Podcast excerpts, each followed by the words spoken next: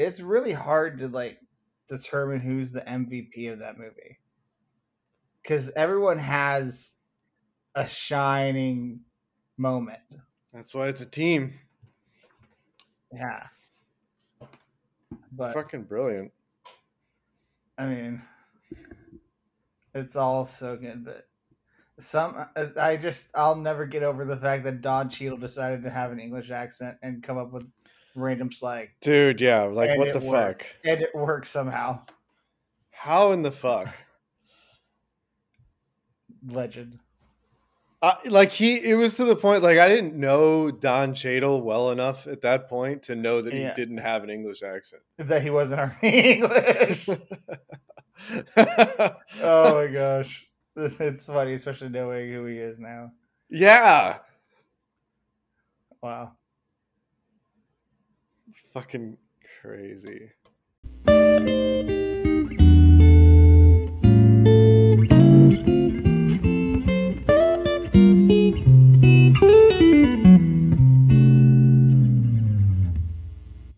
Well, hello and welcome to Bromancing the Stone. It's the podcast for myself, Renee Sanchez, and my good buddy, Max Lyon. What up?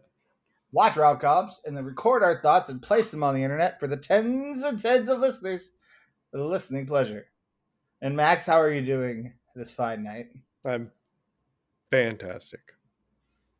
Huzzah. That's all I got. I got nothing. Um, let's see. Uh, I'm surviving. We got our first fucking snowfall. Yeah. First week of the new year. First, first bit of 2022, Yeah. and it snows. It snowed pretty damn good. Uh, and uh, it got cold real quick too. So, um, Yeah, yeah. yeah. Someone uh, put out a meme of for the 40 year old virgin. Uh, if Nice. people know this movie, they know this part. It's uh, Kevin Hart and the character Jay, played by Romany Malco, um, who's also black. They're uh, yelling at each other in the in the electronics store, Oh, yeah. and um, and he, it, it's hard to explain this without being like what, what? What? Well, what's the what's the meme? Why is it? But so the meme, well because um, someone because Kevin Hart is saying to Romany Malco, who's an employee there, he's like, I don't want you to be an N word with a hard ER. I want you to be my N. Oh yeah. Uh, and then at the end, and then um, and then at the as like it, it digresses into an argument, and then the, the store associate played by Romany Malco, he yells at him. He goes, "You wanted an N word? Well, N word here now." Like, and he says that, Uh, and so someone wrote or put a, the picture of that scene on the internet and wrote as a meme, "You wanted winner? Well, winner here now." um, it's because like are a My God, people- that was a long ass way around. I know, but it was like it was hard to like You had to- Jesus. because I can't say the words, so I can't just. Re- and it's also an esoteric reference, but if you know, you know. I, I feel like it's a it's a commentary on our generation right now in our early 30s. That the fact that your brain fucking thinks in memes. yes, Like I'm talking to you, and you, now you have to describe the meme image that came to your head because that's Yes. how we communicate as a fucking species now. I honestly I like meme as a language. I I really do think it's a fantastic language. Well, that's It's like a- when that's like when like gifs first came out or emojis. It was like It's the modern form of hieroglyphics. Really think about it it. kind of And- is. Yeah, and it's all no- digitized, all no, internet. I'm- yeah. And no, I'm not just saying that because I was hitting the weed pen as we were watching this movie. I really believe that memes have become our modern hieroglyphics. and and the internet is our cave wall. Yes. A million percent yes. oh my god. Okay, what the fuck? All right, that's how we that's how we start the new year. Yes, this is how we start the new year. Is we uh we watched a, a classic in our eyes, a movie that we've seen many a time, uh, and a movie that we argue is a rom com. Oh, it, we don't Ocean's argue. Eleven. Ocean's fucking eleven. Ocean's Eleven. Is it a comedy? Absolutely. Is it a, a heist film? Absolutely. Is it a romance? Absolutely. Absolutely. and exam, exhibit A. What is the first thing that's uttered basically as like the reasoning for everything going on? Well, I don't think my wife would leave me a second time, so Exactly. Utterance immediately about a lost love. And immediately you're just like, okay, so this man's been hurt by love. hmm hmm And in in some way he's going to find and he's going to rectify that hurt from love. And in this case it's by winning her back. Even even in the context of that first exchange of dialogue, Yeah. the other admittance, the other piece of information we get as an audience is the fact that he is involved in crime and they want to make sure he's not going to repeat it. So from the get go, they go hand in hand. It's Yes. the, his two primary, it's his only two driving forces. It's why he as a character exists. yes, For love and for crime. yes. And for stealing money. Um, so I mean, who didn't grow up thinking about, you know, robbing trains in the Wild Wild West? Ex- Exactly. Come on. Exactly. Come on. Who among us? Huh? Who among us? Um, so uh, before we go further, I just like if anyone wanted to argue against what we think, we just wanted to immediately tell you you're wrong. Yeah. We will continually tell you you're wrong throughout as we continue to provide its bona fides as a romance. But that's the main the main very beginning. We've already we've already proven your argument You're done. You're done. incorrect Yeah, if you're trying to argue against wrong. this. You're wrong. Just So stop. Just stop before you start. exactly. You gotta you Um, gotta you gotta crawl before you walk. Or you gotta walk before you crawl. you gotta walk before you crawl. Reverse that. Um, so, uh, Ocean's Eleven is a 2001 American heist. It's not on here, but I'm adding it on here. Romantic comedy film, Absolutely. directed by Steven Soderbergh and written by Ted Griffin. The first installment of the Ocean's franchise, it is a remake of the 1960 Rat Pack film of the same name. Ocean's Eleven features an ensemble cast including George Clooney, Brad Pitt, Matt Damon, Don Cheadle, Andy Garcia, Bernie Mac, and Julia Roberts. The story follows friends Danny Ocean and Rusty Ryan, uh, played by Clooney and Pitt, respectively, uh, who planned a heist of 160 billion from casino owner Terry Benedict, played by Gabe Garcia, who is the lover of Ocean's ex-wife Tess, played by Julia Roberts. Uh the tangled webs. Uh, the tangled webs we weave. so the movie is uh, it was released December 7th of 2001. So this is a post 9/11 movie. Okay. Um I always like to think of a movie like on in the basis of pre or post 9/11 uh, are there some sort of effects either way. I mean it's definitely worth Yeah. keeping in mind when looking back on them. Yeah. Um, the movie, it says the running time is 117 minutes, but we were watching it and it's it was saying an hour 52. So, and that was before credits. So that it's Hmm. really so I think that's pretty incorrect. It's actually like about 90 minutes, Hmm. isn't it?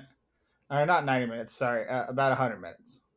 I would say 100 to 105, Yeah. 107 is what it said? 117. 17? Yeah. Jesus. Yeah, I, I don't know where they get that. The budget for this film, how much do you think they spent to make this film? Probably quite a fucking lot. Uh, I'm gonna say seventy million. Not a bad guess. Yeah. Eighty-five million dollars. Damn. Whole like Jesus. That is that is Because- most than like that. That's more money than like forty percent of the movies we reviewed even make. Yes. Yeah. I mean, because think about the actors that they attracted for this film and how much they cost. Oh yeah, on- a total ensemble cast. Yeah. And then on top of that, the Bellagio had just opened. Oh, true. It, it had recently opened at that moment. So they're like using it- that facility for like the first time. So, I mean, I'm sure there's like a, in conjunction with the thing and so on and so forth, but I'm still sure it cost a shit ton of money to if even film there. And on top of just filming in Vegas in general, Yeah, and then putting everyone up in Vegas, yeah. and then all the other shit that you do in the, and then yeah, and then on top of that, just all the other shit. Of course, it made or it spent I, eighty-five million. I mean, yeah, they had very lavish sets and attention to detail. Everything was brightly colored and flamboyant, and everything was supposed to look ritzy. So, yep. I mean, So- fucking Reuben's house alone was probably half the budget. Yeah. So, along with that, how much did it make in the box office? All right, so 85 million spent. Well, then it must have made a shit ton if three more, two more were made after this. Technically three, if you want to Technically count eight. three. Yeah, Ocean's 8. I still Uh, haven't seen that one. That, that's not, honestly, it's not really. Uh, it's not that good. It's kind of boring. It's, it's, they got, they pulled an Ocean's 12 where it's just kind of like lackluster. It doesn't have the Got same it. oomph. Got it. Um, I'm going to say like 250 million. Well, you are off. Way too high? No. Really? The movie made four hundred and fifty point seven million dollars.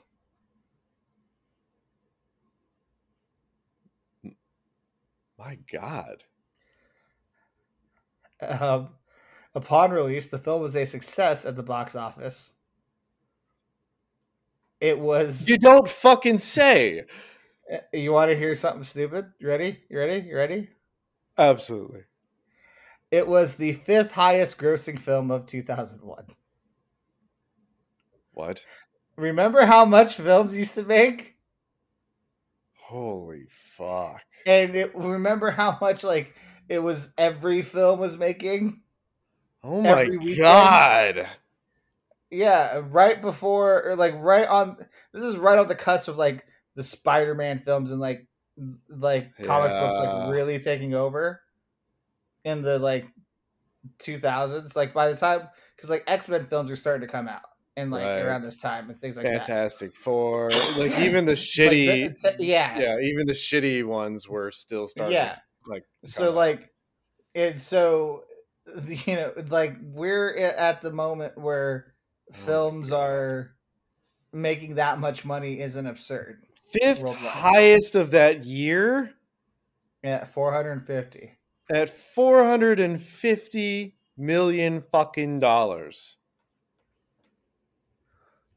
What the like- hell was a it? Are you ready? Because I got the list. Let's hear it. Did you look it up? No. Okay. Uh, would you like to guess? I'm scared to now. well, number four at 487.8 million. So not too much, but Okay, still a fair okay, amount. Okay. Shrek. No shit. I forgot. number three at 528.7 million. Wow. Monsters Inc. Really? Two animated movies. Dog. Of course. Number two, at 883.7 million. Made by distributed by New Line. I did not know New Line had the rights to that. No wonder New Line existed for so long and made so many other cheaper films because this one basically paid for everything. But 883.7 million. Number two, The Lord of the Rings, The Fellowship of the Ring. Oh yeah, that'll do it. But number one, at 974.7 million. Dear Almost a God, billion. what was what was more than that? Also, another Warner Brothers jam, like Ocean's Eleven. Ocean's Eleven is also Warner Brothers, so they made one point. They basically made 1.5 billion on these two films. Yeah, they fucking did. Harry Potter and the Philosopher's Stone. Oh my God! Yep, that'll do it. That'll do yeah. it. Uh, we have it's a whole top ten. So if you want to know the rest of the top ten, number six was Pearl Harbor, Disney Oh, film. yeah. uh, 449.2 million. Uh, number seven, The Mummy Returns at 433 million. Uh, number eight, Jurassic Park 3 at 368.7 million. Holy fuck! Jurassic Park three was in two thousand one. Yeah. Wow. Uh, this is upsetting. Number nine, Planet of the Apes made 362.2 million. I did not know it was that successful. Wow. No wonder Mark Wahlberg got so many other films after that film. Wow. Well, and, and Planet of the Apes had like fifteen fucking spin-offs after that. Remember? Yeah. And then number 10 uh, is Hannibal at 351.6 million. So, Hannibal. Jesus. but we're here talking about Ocean's 11, the rom com Ocean's 11. It has 182 critic reviews. Hundred and eighty-two. What is the Rotten Tomato score for this film? I'm thinking generally good at eighty percent. The audience score of 250,000 plus ratings is at 80%.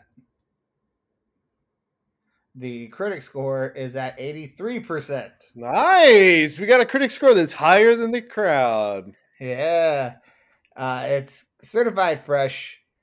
Uh, and the and the uh, critics consensus is as fast-paced, witty, and entertaining as it is star-studded and coolly stylish. Ocean's Eleven offers a well-seasoned serving of popcorn entertainment. Yeah, it definitely had a different feel to it back then. Those types of movies were actually I don't know. Those were the movies that like I got jacked to go see in theater. Like I was severely looking forward to those types of movies. I miss those days, man.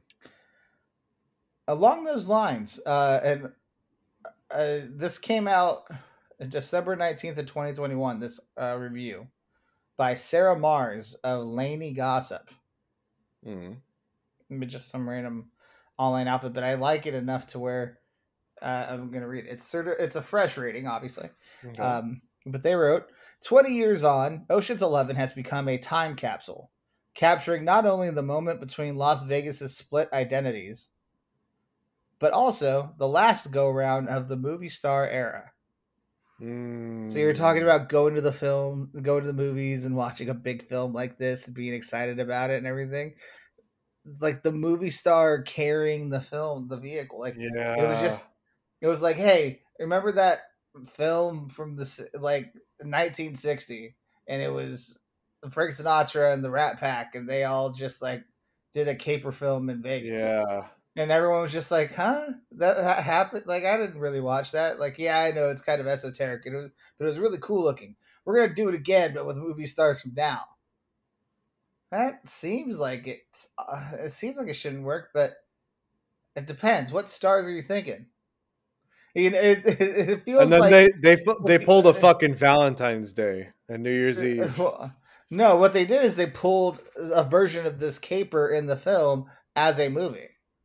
It's like we're gonna we're gonna need an Ella Fitzgerald. Like, yeah, so they're just like we're gonna need a George Clooney, a Brad Pitt, a Matt Damon. We're gonna need an Elliott Gould and a Kyle Carl Reiner on top of a Don Cheadle and a Bernie Mac. So we're gonna need not only one but two black guys in this one. It's, it's just like it's just like Not to mention the biggest Julia Roberts you've ever seen. yeah, exactly. and and a fucking and an Andy Garcia who's just overacting out of the fucking screen. Walks around like a toy soldier with yeah. big biceps. Oh man. Uh, so yeah, I, I really feel like that's how they kind of came. How they went around with this film, and that's and it's something that's not done now because honestly, movie stars have been replaced by social media stars like Yeah. TikTok Uh, stars and YouTube stars and so on and so forth. Yeah, it is what it is. Uh, Steven Silver of Tilt Magazine wrote on December 15th of 2021 in a fresh rating for 4.5 out of 5. Um, it's a compulsively rewatchable, funny, exciting, and altogether fun movie. One of the best of director Steven Soderbergh's career. I mean, yeah, hundred percent. Yeah, hundred percent. Yeah. Are you tapping something on your end? No, Is it me? okay, I don't know. It just it sounded like something was ta- like someone was tapping something on. I don't know. And it's no longer tapping, so we're okay. Um, I I don't get that reference, so we're not going to read that one. Uh, is there a bad one?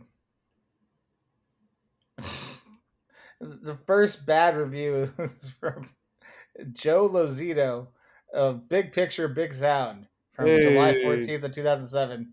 Gave it a 2 out of 4.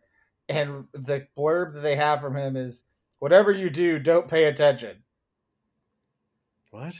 Joe, come on. I don't know, Joe. What are you talking about? Huh? Don't pay attention. Um, You have to pay attention. Mark Palermo of The Coast in Halifax, Nova Scotia, Canada, Oh boy. back in September of 2002, which I guess that's how long it took to get that film over there. Uh, they were, he wrote a negative review, writing Ocean's Eleven for six moral complexity and simple heist movie excitement. Uh, yeah. I don't know what. Nah, I disagree. I disagree, sir. Huh. These reviews, man. Yeah. Oh, I'm, well, I'm just trying to find like negative ones because they're funny. Um, Jeffrey Overstreet of Looking Closer gave it a C plus. So technically a negative review, but uh, they wrote, "I'm left feeling like I went to the All Star game and only got to see them shoot free throws." What? What the fuck were you expecting? Well, I guess he was expecting more perfor- more of their performances than I you know I I think that that is a matter of expectations there. Like there's only so much time that can be provided. Right. There's a lot of group settings too. It's not like it's not Yeah. like Valentine's Day or New Year's Eve where you're isolated to one or two people at a time. There's a shit ton of group scenes. What's he talking about? Get out of here. the way that you said there's a shit to the group scenes made it seem like you're referencing like porn. Shit to the group scenes. A bunch of group scenes in this. Uh, Thomas Delapa of the Boulder Weekly wrote, "When all the cards have been turned over, nothing seems to be at stake in this movie, and it has the feel of a put on, which in turn put me off." Oh, That's like the the most- the stakes weren't high enough, sort of thing. So it, it Yeah. wasn't as he he didn't believe in the romance. See, Hmm, he didn't hmm. believe in the romance between Mm. Tess and Daniel, See, that's a Those constructive critique. and that's where we can construct from. We'll go one more. Uh, this is Geoff Andrew uh, of Time Out, considered a top critic from February 11th of 20, uh, 2006. Um, this wholly enjoyable entertainment see wholly enjoyable entertainment. Okay, uh, sees Soderbergh setting himself a new challenge that the high tech robbery procedural, and relishing the cli- cliches, even as he freshens them with a dab of polish, wit, pace, and a light touch of irony. That light touch of irony is the big one. Uh, okay. But he basically was saying that he takes the procedural of like a heist movie and Soderbergh just makes it shine a little bit more and then adds a little bit of humor to it. And that's Ocean's 11. And honestly, that's what this movie is. It's movie stars being movie stars. And it's Soderbergh taking the things that you know and love about a heist film and then just tweaking them a little bit, shining Yeah. them up a little bit. Like the little the Shining little- them up for for sure. We talked about that in the budget. Yeah. Like everything Yeah. is literally shined up. Yeah, and then on also what I love is the fucking just the little jokes. Like um when there's a joke where they're showing the security guards like talking side talking while they're like showing a shot of like the screen Yeah. and you can overhear one of them say to the other obsequious is a word like just random shit like that. It's just like that's a total like you can hear that argument anywhere. Like you know that argument. You've heard you've overheard that argument anywhere.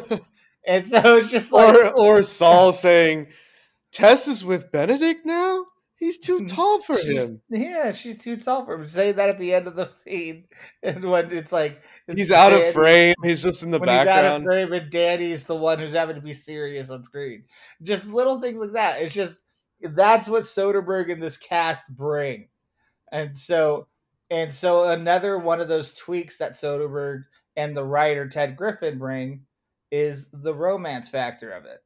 Because they don't just have, oh, and he gets the girl at the end. They actually Yeah. put a little effort into it. The scene at the dinner table and the, the Oh, looks that they give each other. They don't have a they don't have a lot of time. That is one thing we will grant you when arguing against this as a rom com. There's not a lot of time devoted to the romance because there's not a lot of time that can be devoted to the romance. There's a heist happening. That- Shit going down. yeah, shit is indeed going uh, down. But You don't fucking need same- it. You don't need the time. Yeah. but at the same time, you know, we're also looking at fucking just like we gave you a scene. That scene should be enough to suffice. Like as I was saying jokingly to you, he um, George Clooney, the way his like face would tremble when he would like hear things that Tess was saying to him from that first encounter that they have at the dinner table. Dude, the the amount of looks and expressions they shoot back to each other. Yes. You don't the most you want an example of like a succinct, compact, neatly diced up, perfect script. Those scenes. They Yeah. there's there's scenes in there where they say five words to each other, and you are suddenly aware of 15 different emotions exchanged, all these extra thoughts, the subtext, all this shit. Like that dinner scene. And yeah, that goes in line with what Rusty was telling uh, Matt Damon's character. I forget what his name is. Uh Linus. Linus. That's right. When uh, one of the things he was saying, he was like, "Don't use seven words when you can use 4 And when he's and like, and so that's I feel like that was that's Danny whenever he's like in a vulnerable position like that.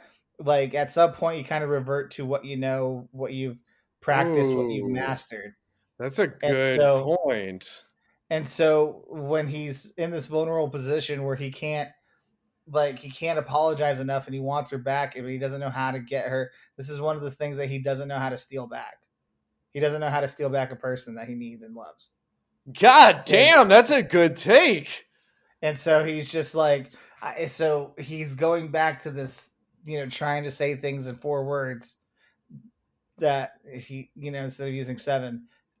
And so he's short and to the point and just hoping that she kind of convinces herself that he's worth the chance. Right.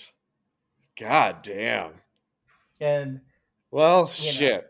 Well, shit. See, you do have a romance. Yes, and then and on top of all of that, he basically not only creates a scheme to steal 160 million dollars from a dude who's banging his ex-wife at the time, but he also uses that same exact scheme to prove his love to said wife, ex-wife so that she would join him again in holy matrimony. That is the most impressive planning job. How now, could you not root for a protagonist like that? Now, is any of this feasible? Absolutely not. Absolutely not. No way in hell does this ever happen. Which is why it's a rom com. Exactly. Talk to me about Princess Bride. Talk to me about all seven games of the NBA Finals being played in New York for some reason. I how to meet a guy in 10 days. Talk to me about all the stupid, unrealistic shit that happens in rom coms, and then talk to me about this film un like things that are unrealistic. That is where rom com lives. That's why this is a rom com. Oh my god, it's fantastic! It's great rom com. So you've seen this film many, many times. Lots. What? Oh my god. What? Uh, what? What mind? What mind beams flowed through your head this time? Um, what mind beams? I was focusing on the fucking directing. Like you, once you pointed that out, I was looking at that. I mean, I have I have no directorial eye to begin with, but even I was picking up on shit that I after hundreds of fucking times watching this movie, I had never picked up on before. Subtle shit. Just on top of that succinct, crisp, cleanly cut script we were talking about in four words, or don't say seven words, and four words will do. To go along with that, we get so much like subtle shit happening on screen just without dialogue. Like, for example, that scene where Reuben is talking to the mirror. I pointed that out to you, remember? Like, he's talking to the mirror, rehearsing. Uh, Sal? What did I say? Reuben? Reuben. Whatever. as, as I, I did it too during the film, I was like, "Good job, Reuben." I mean, Sal, our other descript Jewish name. so, yeah, Sal's looking in, into the mirror and he's like getting suited up in his his suit for the first time, and he's about to practice in the mirror. And weeks, the camera goes on to him, and all we see is lighting on his face, and it's subtle but it's literally like vertically split in half. Shadow on one side, perfectly, and light on the other. Right as he's rehearsing, going into character to be an alternate person, an alternate identity. I don't know if that's on purpose or not, but if it is, it goes along with other subtle shit like that that are just like it was so cool to notice really background stuff that was outside of the dialogue, outside of these even some of these heavy hitting acting performances. And then something else I noticed this time is that whenever we see him, we think he's practicing his Russian character. Mm-hmm. We think he's practicing how to be Russian and how to be Lyman Zerga, you know, and just like and how to do everything that needs to be done, and so on and so forth.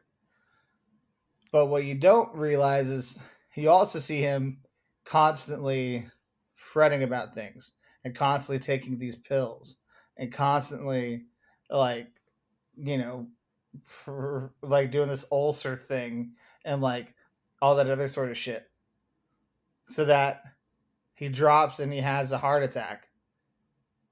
And that takes away all the attention when they switch the monitors. And it's a huge important part.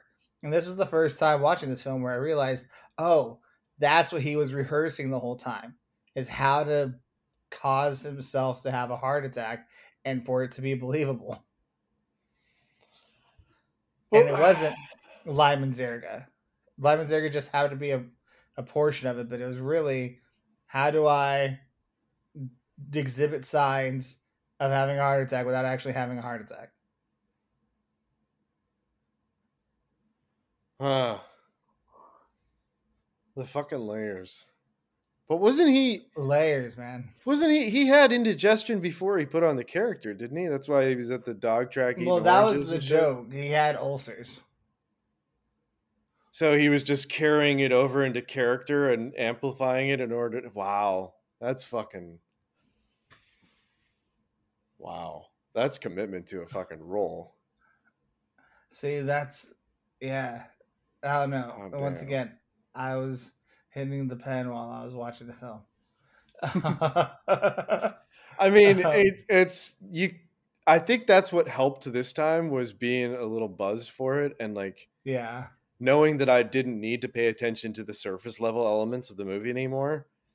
That I kind of knew them by heart, so now it gave me the chance to kind of tune into the background of shit. Like, there's so many scenes set up perfectly where people's faces are framed perfectly, which I, I feel like is probably you know directing 101 but yeah it's just it's incredible how they did that on purpose it's just you know, shut up my point is is that it's just it's a great attention to detail and that's not something mm-hmm. you get in a lot of rom-coms to begin with let alone a lot of movies yeah but uh, you know along the same lines of like our favorite rom-coms our favorite rom-coms are our favorite rom-coms because of the attention to detail and effort in the choices that are made. Um, yes. And the acting in the acting classes I've taken in my life, um, there's always talk about making strong choices, making distinct choices. You know, like making the types of choices that are obvious. You know what mm-hmm, I mean? Mm-hmm. mm-hmm. Um, like strong, just so on and so forth. So along with all of like you know th- like uh, one of those uh, reviews that we had talked about how there were there wasn't enough uh, time with any with the the actors they wanted more time with the actors so on and so forth yeah. i personally think the actors with the time that they had did so much because each and every one of them like they got the best of the best to act in this film, and yeah, each and every one of them totally. made strong, distinct choices that all because they were so uh, such odd choices too. It fucking it was funny as hell. And like, just like look at look at Tessa's choice, the choice that she makes at the end. She makes it like that on a fucking dime. The moment she sees in the camera that Andy er, uh, Andy Garcia's character. What's his name? Benedict. Terry Benedict. Terry Benedict. I was gonna call him Andy Benedict.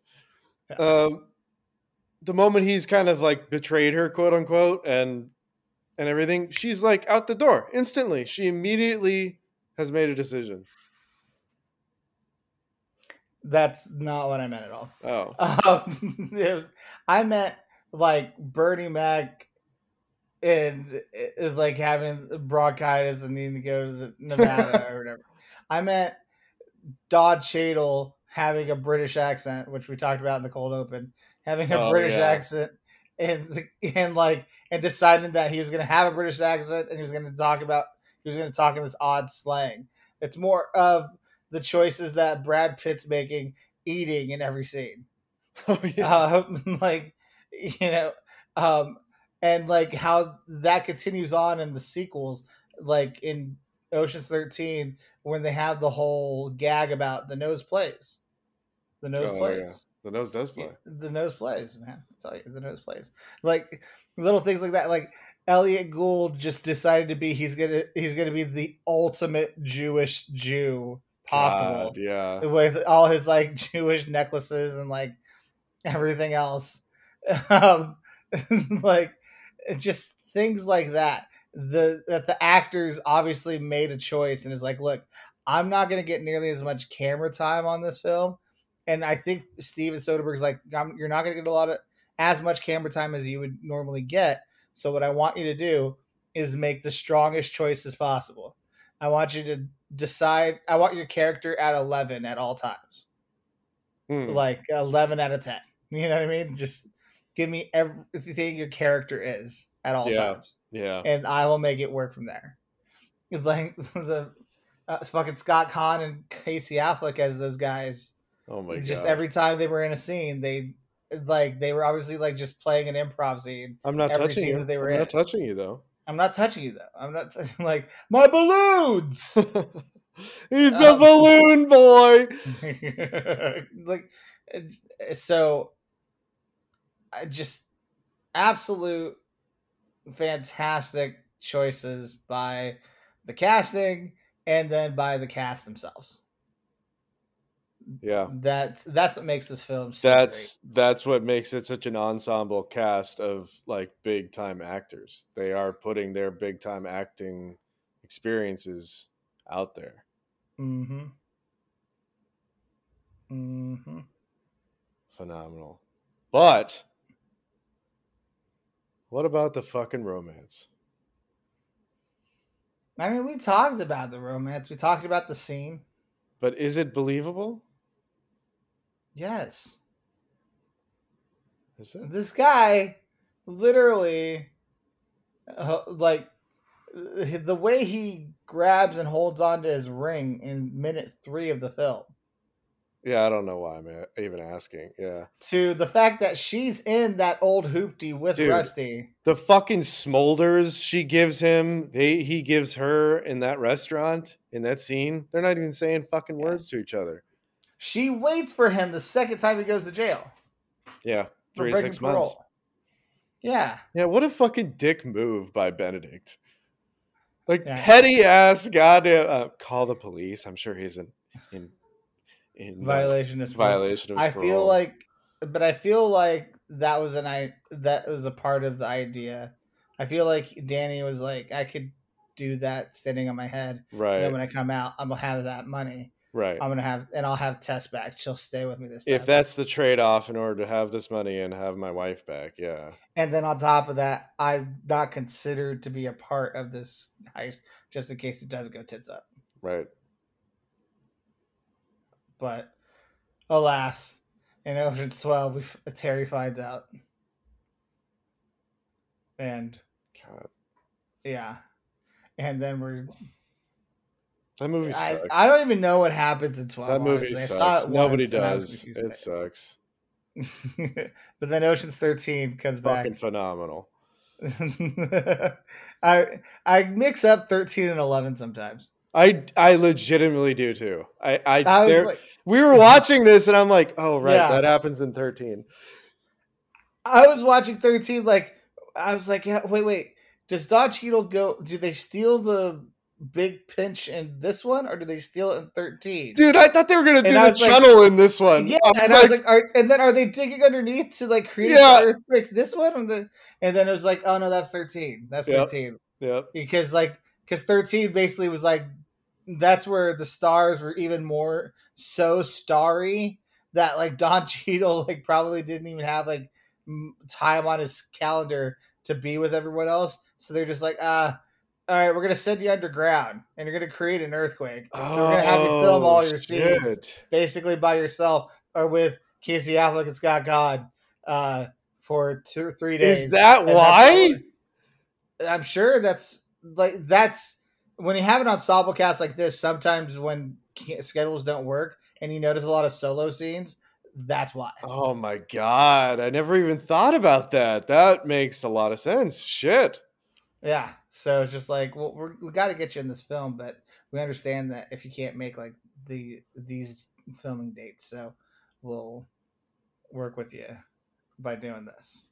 You want broke, blind, or bedlam? uh, how about all three? right. Um, so, I mean, we don't have to worry about what happens after after after because they gave us more films. Um, they steal more shit. As far as the first kiss of the film, it's the last moment of the film. The kiss in the back of the car. Yeah. That's a. I don't know. The context is fine. The lighting, everything's fine, I guess. It's not that romantic, but it is romantic. It's the worst part of the romance performed by Soderbergh yeah. I'd honestly say as it's a, like. as a director. I'd say it's like a C. I'd give it a C plus. Okay. Um, I I just the dialogue still snappy, and the way he puts his arm around her in the back Yes. seat, it, it's just that also kind of like then you think to yourselves like they're in their thirties, so they remember being a kid, see, and like or Right, even probably being a teenager in cars that old where there were like back seats with no seatbelts and you like you nestled up against someone Mhm. so like they remember that kind of that vibe and so it's just like to see them in that vibe like with the arm around her and Mm. giving a kiss like like kind of nostalgic loving form that's why i give it a c plus at the same time you know it, it's nothing like yeah. Yeah. special The ki- the way that it's designed And the kiss itself is like, meh. You know, Yeah. it's like, it's not. Eh. It's just a kiss. It's a really. It's like a. It's like an elongated peck. You must remember this. A kiss is just a kiss. a sigh is just a sigh. Ooh. The fundamental things No, that wasn't encouragement to keep going. When time goes, or as time goes by, as he sings into his pen. Um, so, uh, Thank you that. Bravo. yes, Bravo. thank you. Bravo. Yeah, thank you, thank you. All right, um, I guess there's nothing left to do but to give this film a verdict. Let's do it. What do you think? I want to hear you. I marry the film. I, I love this film. I've seen it multiple times. I'm gonna continue to watch this film. It's a come- Mary. Come the fuck on. Like I will. I love this movie. I will always love this movie. I hope. If not, then you know I gotta trust something went wrong. Or right. Exactly. But Then we gotta we gotta go back to the drawing board and see what happened. yeah, we got. It's time to do a new heist movie at that point. uh, Uh, yeah, the romance, like I, I guess the romance itself, obviously from a rom com perspective, could be more. But what we do get, what we do get, god damn it, oh my god, is actually pretty, pretty convincing. it, I mean, yeah, it's just as I mentioned earlier. It's it's you know they don't have a lot of time, so They They also just- they they so tell asked- us they turned it up to eleven. they tell us very little about the couple too, at Oh, least yeah. in dialogue. Like they w- w- instantly we know that they used to be married. He's who she's dating, their background, all the essential shit that we need to know, and we the rest we find out just in their fucking smoldering acting jobs. Mm-hmm.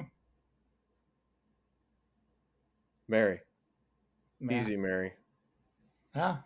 So uh, you can find our socials. The show's Instagram is at Bromancing the Stone Podcast, all one word together. Bromancing the Stone Podcast. Uh, you can find our Twitter at Brotherstone Pod, and that's B R O T H E S T O N E P O D. And you can find me on Twitter at Supermarket Sweep without the E in super. So that's S U P R Market Sweep. And you can find me on Instagram at Relusa88, and that's R E L U S A 8. And then Max. On Instagram, you can find me at the Lionhearted, which is T H E period L Y O N H E A R T E D. Yes, indeed. And now, Max, it is your choice for next week's film. So next week we're gonna go even older. Actually, fuck, I should probably look up the date before I make a claim like that. But- Uh, regardless, it's an old teen rom com Okay. with a few people that we haven't seen before and a few people we have. Win a date with Tad Hamilton. Interesting. And it's not older, actually. It's 2004. So my bad. Uh, you know what's interesting about this film is that this film, I remember uh, a certain someone suggesting this film Yeah. Yeah. to us. Yeah. I had to I had to she pulled the fucking she pulled the new year card and the girlfriend card and was like if you need to choose a movie, I've got one for you. I'm like fine, what is it? No, I don't want to do that one. Well, it's the new year. When else are you going to do it? Fuck. Good point. Shout out to Gabi. So yeah, let's do it. So Let's we'll it. so it's win a tape or win a win a date with Tad. Fucking hell. No, you Win got it. with Tad Hamilton. Yeah. Like, Win a I- date with with an exclamation point. Don't forget that. Yes, with course. the exclamation point. um, with Tad Hamilton. Like that's that I uh I hopefully will be a little more sober the next time I am saying that. Just be sober enough to discuss uh, Ginnifer Goodwin. of course. Ginnifer Goodwin, uh, and Kate Bosworth Who we haven't seen yet. and Topher Grace and Josh Duhamel. hmm Nathan Lane, Sean Hayes. Oh wow. Yeah. So there's a obviously some gay characters in the film. oh yeah, probably, huh? Or actually, excuse me, some very butch characters. probably some cowboys just you know just going around and doing cowboy things I would enjoy it if that were the case. That would be fucking hilarious.